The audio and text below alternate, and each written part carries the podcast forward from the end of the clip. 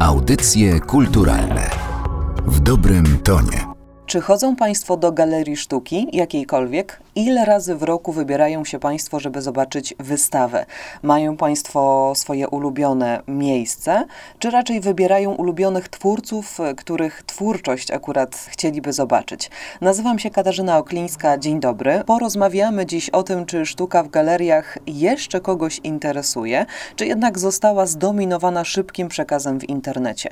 Moim i Państwa gościem jest profesor Joanna Sosnowska, krytyczka sztuki z Instytutu Sztuki Polskiej Akademii Nauk, a także przewodnicząca Rady Programowej Kordegardy Galerii Narodowego Centrum Kultury. Dzień dobry. Dzień dobry Pani, dzień dobry Państwu.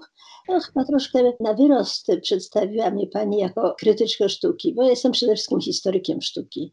Kiedyś, owszem, krytyką sztuki się również zajmowałam, ale od lat już właściwie zajmuję się wyłącznie badaniem sztuki jako historyk sztuki. To na pewno wiąże się również z przemianami, jakie zachodzą, z pewnym upadkiem krytyki sztuki. I to nie tylko w Polsce, ale na całym świecie ta dziedzina została zdominowana właśnie przez media społecznościowe, w których szybki przekaz obalił, wytrącił z rąk pewne narzędzia krytykom, którzy tak na co dzień starali się komentować to, co dzieje się w życiu społecznym, w życiu artystycznym, ale jednak było to przekazywane przez te tradycyjne media, media drukowane. W związku z tym przekaz był i wolniejszy, z lekkim opóźnieniem, ale to tylko tak na marginesie.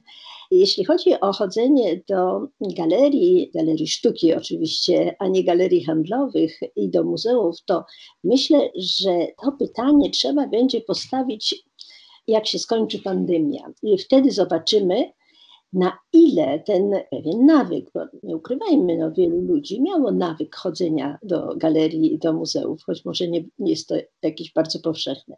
Do jakiego stopnia ten nawyk zostanie zniszczony przez pandemię, bo propozycje, jakie pojawiły się w sieci w ciągu tego roku, ostatniego roku, propozycje właśnie z dziedziny sztuki, dotyczące oglądania sztuki, przeróżne wirtualne wystawy, zwiedzania muzeów, dyskusje itd., tak itd., tak to wszystko zostanie w sieci. To znaczy będzie kontynuowane. Będą takie formy przekazu i obcowania ze sztuką nadal istnieć i będą się wręcz rozwijać. Natomiast chodzenie do galerii, chodzenie do muzeów nabierze trochę innego charakteru, ale nie chciałabym tutaj jakoś prorokować, ale myślę, że to się zmieni, że informacja, którą będziemy zdobywać dzięki obcowaniu ze sztuką w sieci, będzie teraz podstawową informacją. I być może dopiero zachęceni przez filmy, przez zwiedzania wirtualne, przez wypowiedzi krytyków, specjalistów, dopiero wtedy wybierzemy się na przykład na wystawę. Muszę wyjaśnić, że oczywiście sformułowanie krytyczka sztuki to było moje przejęzyczenie. Miałam na myśli historyczkę sztuki i to jest, no myślę, że, że Freud nie miałby tutaj zbyt dużego pola do popisu. Zwykłe przejęzyczenie. Według badań National Center for Biotechnology Information 8 sekund tyle przeciętny człowiek jest w stanie skupić swoją uwagę na jednym komunikacie. 8 sekund. Powiedzieć, że to absurdalnie mało, to powiedzieć niewiele. Jak więc zaprosić potencjalnych gości, żeby odwiedzili galerię, skoro tak niewiele czasu mamy na ich zainteresowanie tematem, który chcemy im zaprezentować? Ja myślę, że zainteresowanie sztuką rośnie razem z człowiekiem, z dzieckiem. Zależy bardzo dużo tutaj od wychowania, od edukacji, od tego, czy dana osoba od dziecka z kulturą, ze sztuką ma do czynienia. I wtedy zainteresowanie jakąś czy wystawą, czy książką, czy artystą jest, wydaje mi się, że te 8 sekund wtedy wystarczy. To po prostu coś miga przed oczyma, czy coś wpada do ucha. Natomiast jeżeli ktoś w ogóle się sztuką nie interesował nigdy, to nie wiem, 8 minut pewnie też by było za mało. Czyli jest Pani optymistką pod tym względem. Będę banalna, jak powiem, że miniony rok był trudny dla polskiej kultury i pewnie jeszcze zmniejszył ten czas na zainteresowanie odbiorców treściami, które chcemy im zaoferować, ponieważ wszystko przyniosło się do internetu i wszyscy chcieli dotrzeć do tych odbiorców przez internet. Rozmawialiśmy już e, na ten temat trudnego roku dla polskiej kultury w audycjach kulturalnych, między innymi podczas rozmowy o roczniku kultury polskiej 2020 wydanym przez Narodowe Centrum Kultury, który jest pierwszą publikacją w tak szeroki sposób opowiadającą o tym, co się wydarzyło w tym pandemicznym roku w polskiej kulturze. Ale nie możemy tego tematu ominąć również teraz. Galerie sztuki radziły sobie dzięki internetowi i wystawom online. Tak było na przykład w przypadku Kordegardy, czyli galerii NCK. Czy takie wystawy prezentowane w sieci w postaci kilkunastominutowych filmów mają rację bytu? Sprawdziły się. Przypomnijmy tylko słuchaczom, że online ciągle można zobaczyć m.in. wystawę prac profesor Elżbiety Baneckiej Katakami, Józefa Hałasa Chybotliwe oparte na ulotnym, czy Niepamięci, ekspozycje prac polskich artystów więzionych w sowieckich łagrach. Proszę powiedzieć, czy z Pani punktu widzenia, jako przewodniczącej Rady Programowej Kordegardy, takie wystawy online mają rację bytu? Czy się sprawdziły? Czy dotarły? Jak Pani to czuje? To znaczy, z mojego punktu widzenia, to oczywiście najlepiej jest wtedy, kiedy wystawy są w realu, a nie online, kiedy możemy pójść i ją zobaczyć. Natomiast rzeczywiście chyba jestem optymistką, ponieważ uważam, że wcale nie było tak w ubiegłym roku, że sztuka dotarła do jeszcze mniejszej ilości osób niż było to wcześniej. Myślę, że przeciwnie. Że jest wręcz odwrotnie. Mhm. Jest wręcz odwrotnie że przez to, że wszyscy siedzieli przed internetem, czasami mieli już tego dosyć, ale czasem nie mieli innego wyjścia. No, nie można wyjść z domu, no to co, szukamy czegoś ciekawego w internecie i trafiają na różne rzeczy, w zależności oczywiście od swoich zainteresowań. Ale ilość odsłon tych wystaw, które Pani wymieniła, była ogromna, szczególnie wystawa Niepamięci, a więc wystawa pokazująca drobne dzieła sztuki, rysunki głównie, które wykonywali więźniowie łagrów radzieckich Katynia, między innymi ci, którzy ocaleli. To ogromne zainteresowanie tą wirtualną wystawą było. Pozostałe również cieszą się zainteresowaniem i tych odsłon jest bardzo dużo. Oczywiście odsłona to może być tylko kliknięcie, rzucić okiem i wyłączyć, ale na pewno bardzo wielu ludzi obejrzało te wystawy właśnie dzięki temu, że są one w internecie, bo wtedy ktoś, kto mieszka w Zgorzelcu, też może zobaczyć bez problemu tę wystawę. Ktoś, kto mieszka w Wetlinie, też może tę wystawę zobaczyć, nie przyjeżdżając do Warszawy. I to jest moim zdaniem ta wartość dodana, zdecydowanie. I myślę, że wszystkie wystawy, które będą teraz w Kortegardzie realizowane no, w tym czasie rzeczywistym, powinny mieć również tę wirtualną odsłonę, tak, żeby ten przekaz był jak najszerszy. Ja sama bardzo jestem spragniona takiego żywego kontaktu ze sztuką. No już na szczęście od 1 lutego mamy otwarte galerie i muzea, ale myślę, że nie ma tego złego, co by na dobre nie wyszło. Czyli jednak pandemia poszerzyła nasze pole działania i nasz punkt widzenia trochę się zmienił na sztukę i dzięki pandemii, tak paradoksalnie, dzięki temu okropnemu wydarzeniu, tej okropnej zarazie, która nam się przytrafiła, możemy wyciągnąć jakieś takie dobre, dobre wnioski i dobre praktyki na przyszłość. Skoro już jesteśmy przy Kordegardzie, to chciałabym zapytać o to wyjątkowe, bo malutkie miejsce. Galeria jest niewielka jak na galerię sztuki. Chyba niełatwo zorganizować tam wystawę prac, które potrzebują zasady, potrzebują miejsca.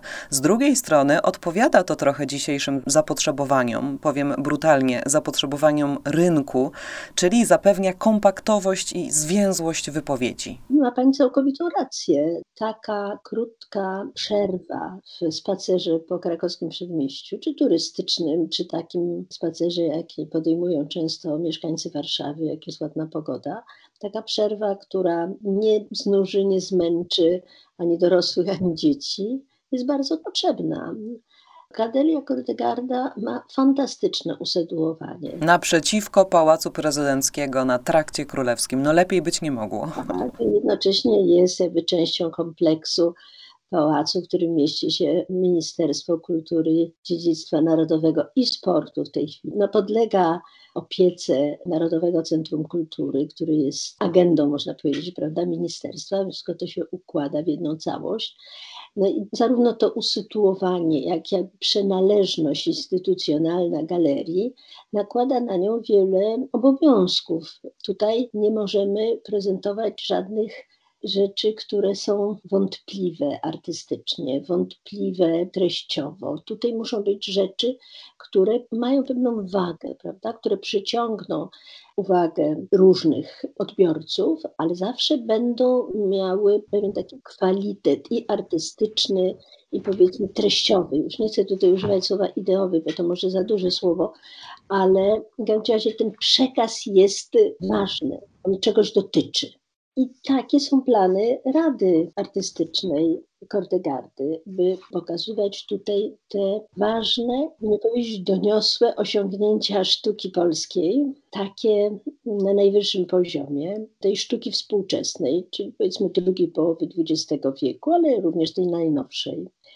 Drugi jakby taki nurt wystaw, kierunek, który chcielibyśmy podtrzymywać, to są pewne wystawy okolicznościowe. To jest bardzo trudne, ponieważ różnego typu rocznic, takich wydarzeń jak rok komuś tam dedykowany i tak dalej, jest w naszym kalendarzu bardzo dużo. No właśnie, i jak wybrać te najważniejsze, żeby nie pominąć też innych ważnych? No to trochę jest na zasadzie takiej, że zawsze te okrągłe rocznice, okrągłe daty są tutaj najważniejsze to nam trochę pomaga. Ale oczywiście nie możemy tych wszystkich wydarzeń upamiętniać co roku. W jednym roku mogą być jedne, w drugim następne.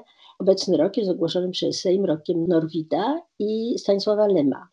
I obu tym artystom będą poświęcone wystawy. Wewnątrz Kordegardy na jesieni planowana jest wystawa rysunków Norwida, a na zewnątrz tak zwana wystawa plenerowa poświęcona Stanisławowi Lemowi. To są rzeczy, które powinny zainteresować szerokie grono odbiorców. Prawda? Ale skoro mówimy o rocznicach, to należy wspomnieć, że w tym roku mija dokładnie 10 lat, odkąd Kordegarda stała się Galerią Narodowego Centrum Kultury, a także 65 lat, odkąd istnieje w ogóle. Te małe, ale ważne jubileusze zachęcają do podsumowań i do snucia planów na przyszłość. Zdaje się, że to galeria, która stara się prezentować możliwie najszerszy kontekst polskiej kultury i tak jak pani powiedziała, prezentować twórczość, która może trafić do każdego. To jest bardzo trudne zadanie. Jak przebiega taki proces planowania? Czy bierze się pod uwagę zwiedzających i to, ile osób może przyjść i zobaczyć tę wystawę? Liczy się na to, że zajdą, bo zobaczą coś z ulicy, przechodząc krakowskim przedmieściem, czy raczej celują Państwo w konkretną grupę społeczną, która przyjdzie specjalnie do Kordegardy w to miejsce, żeby zobaczyć ekspozycję? Nie, nie, raczej, raczej ten pierwszy model jest dla nas istotny. Oczywiście specjalni goście nas zawsze interesują, ale właśnie my nie chcemy zawężać. My chcemy, żeby te wystawy były bardzo szeroko odbierane. I to ze względu na pewne poczucie misji, którą ma na pewno i Narodowe Centrum Kultury i sama Kordegarda, Rada Kordegardy, ale również z tego względu, o którym już mówiliśmy, że to jest takie miejsce, że tutaj powinien każdy móc zajrzeć. I my nawet ciągle zastanawiamy się, jak to zrobić, by jeszcze bardziej zachęcić tych przechodzących krakowskim przedmieściem, żeby nie bali się wejść do środka. Nie wiem, czy Pani sobie zdaje z tego sprawę, ale ja o tym wielokrotnie się przekonałam, że bardzo wielu ludzi boi się wejść do galerii, boi się wejść do muzeum, bo wydaje mi się, że to jest coś obcego, coś trudnego, że tego nie będzie się wiedziało. Właśnie o to chodzi, by Kordegarda stała się takim może pierwszym krokiem dla takich, którzy jeszcze ze sztuką nie mieli do czynienia, z galeriami nie mieli do czynienia, żeby zachęciła do dalszego penetrowania sztuki, historii sztuki. Ja jeszcze chciałam wrócić do jednej ważnej rocznicy, którą będziemy musieli w tym roku, musieli, chcieli. Chcieli. Chcieli upamiętnić. To jest 40 lat od wprowadzenia stanu wojennego. Potem nastąpiły te ciemne lata 80., ciemne, ale w których rozwijała się bardzo interesująca sztuka, sztuka młodych artystów, ale ci już wtedy dojrzali też tworzyli rzeczy z dzisiejszego punktu widzenia bardzo interesujące. I to też chcielibyśmy w galerii pokazać. No i jeszcze o takich pewnych obowiązkach, które ma Kortegarda jako galeria. Mianowicie wystawiamy zawsze pracę stypendystów, młodych stypendystów Ministerstwa Kultury i Sztuki. To są przeważnie przybysze, młodzi artyści z Ukrainy, Białorusi, Litwy, co roku jest organizowana wystawa związana z Dniem Narodowego Czytania. W zeszłym roku była to. Balladyna o której też można posłuchać w audycjach kulturalnych. Bardzo ciekawa, mam nadzieję, rozmowa. Zachęcam Państwa serdecznie. I jeszcze jedna taka powinność Galerii Kortegarda to są wystawy tego cyklu Utracone, Odzyskane. Czyli utracone dzieła sztuki, które wróciły do Polski po latach. Tak. I, i w tym roku też jest planowana taka wystawa. Będzie to dzieło Marcina Zaleskiego malarza z początku XIX wieku, główny wyducistą, malował miasta, przede wszystkim Warszawę, Wilno i jeden z takich obrazów wrócił do Muzeum Narodowego w Warszawie. A jak to wygląda z Pani perspektywy jako historyczki sztuki? Czy z naszą obecnością w galeriach sztuki jest źle? Przytoczę dane Głównego Urzędu Statystycznego. Według nich, to są dane z 2019 roku, czyli tego roku przed pandemią, gdy normalnie mogliśmy chodzić do galerii sztuki, 88% osób zwiedziło publiczną galerię sztuki, a na jedną galerię sztuki przypadło prawie 14 tysięcy zwiedzających. To chyba dobre dane, dobre liczby. To bardzo dobre. Ja nawet nie wiedziałam, że są takie liczby.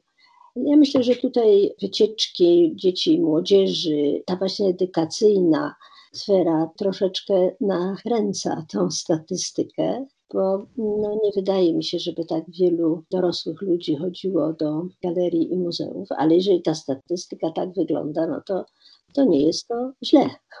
Znaczy, wydaje mi się, że coraz więcej ludzi w czasie wakacji nabiera takiego zwyczaju zwiedzania. I tutaj bym powiedziała, że jest to pewna zasługa mediów społecznościowych, ale też mediów takich tradycyjnych, czyli telewizji, że jest dość dużo tych programów, filmików w internecie o jakichś zabytkach, jest tak, na Facebooku są jakieś strony o dworach i pałacach, a to jakieś inne tam ze sfery powiedzmy sztuki. I to trochę zachęca ludzi do tego, by w czasie wakacji gdzieś pójść do jakiegoś muzeum regionalnego, do jakiejś izby ludowej, do skansenu. I myślę, że to trochę nakręca, powiedziałabym, taką statystykę. Natomiast jeśli chodzi o takie galerie sztuki współczesnej, to bardzo chyba wąska grupa uczestniczy w tym. Więc zaczęłyśmy od krytyki mediów społecznościowych, kończymy na znalezieniu jednak zalet nie tylko mediów społecznościowych, ale także mediów w ogóle. Bardzo pani profesor dziękuję za to spotkanie. Moim i państwa gościem była dzisiaj profesor Joanna Sosnowska, historyczka sztuki, również krytyczka, jak się okazało po trosze, z Instytutu Sztuki Polskiej Polskiej Akademii Nauk, a także przewodnicząca Rady Programowej Kordegardy Galerii Narodowego Centrum Kultury. Pani profesor, bardzo dziękuję za poświęcony czas. Dziękuję bardzo. Do usłyszenia. Do widzenia. Audycje kulturalne w dobrym tonie.